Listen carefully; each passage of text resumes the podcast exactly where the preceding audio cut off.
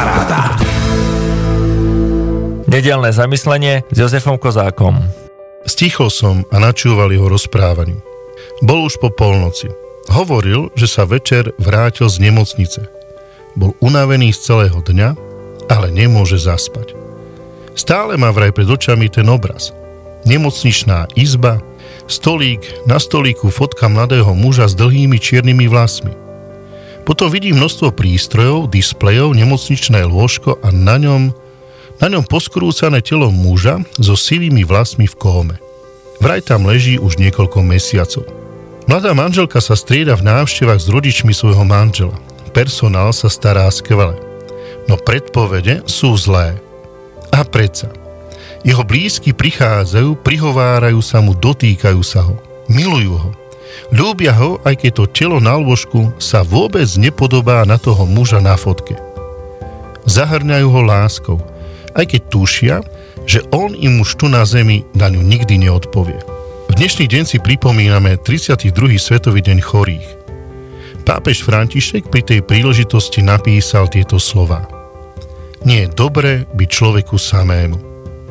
Boh, ktorý je láska, hneď na začiatku stvoril človeka pre spoločenstvo – a vložil do jeho bytosti vzťahový rozmer. A práve preto, že tento plán prežívania spoločenstva je tak hlboko vpísaný do ľudského srdca, na skúsenosť opustenosti a samoty desí. Je pre nás bolesná, dokonca neludská. Ako detailne pápež vystihol náš strach a našu potrebu. Ako priamo pomenoval našu túžbu nebyť sám. Blízkosť, súcit, pozornosť – Týmito slovami by sa dalo zhrnúť všetko to, čo zjavne potrebuje nielen chorý človek. A že to mnohokrát pochopíme vtedy, keď nastúpime na cestu starostlivosti či uzdravenia našich vzťahov. Koľký sme azda v tejto chvíli stíchli, koľký si uvedomujeme, že svojim správaním sme stratili priateľa priateľku. Len preto, že sme boli tvrdí, egoisti, necitliví, istí samými sebou. To prebudenie, že sú niektorí okolo nás, lebo sa nám darí, máme vplyv, moc, ale nie sú to práve vzťahy, ktoré nás držia pokope, nás straší.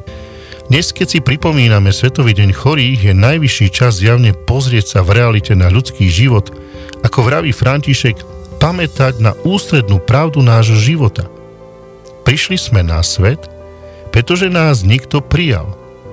Sme stvorení pre lásku, sme povolaní k spoločenstvu a bratstvu. Naozaj nie je dobré človeku samému, a to nie len keď je chorým. Vrátim sa na začiatok k tomu príbehu muža na lôžku. Viete, toho nemocničného kňaza nevyrušil zdravotný stav mladého muža. Videl už aj horšie stavy. Spať mu však nedala tá vrúcna, ľudská láska manželky a rodičov. A zdesenie z otázky, na ktorú si v tú noc nevedel dať odpoveď. Kto je jeho blízky človek v radosti i smútku, v zdraví i v chorobe? Ako povedal, jeho služba prítomnosti prináša pacientom veľa, ale nikdy nenahradí blízkosť a opätovanú lásku manželského či skutočne priateľského vzťahu. Možno to precítenie nemocničného kaplána je vyjadrením pocitu strachu mnohých nás. Avšak ako vraví pápež v tom liste, nie je to dôvod na tieseň.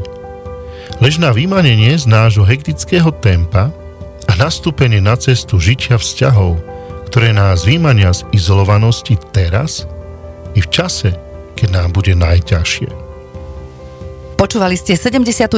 časť nášho podcastu 216. Prihovoril sa vám kňaz Jozef Kozák. Rádio Paráda.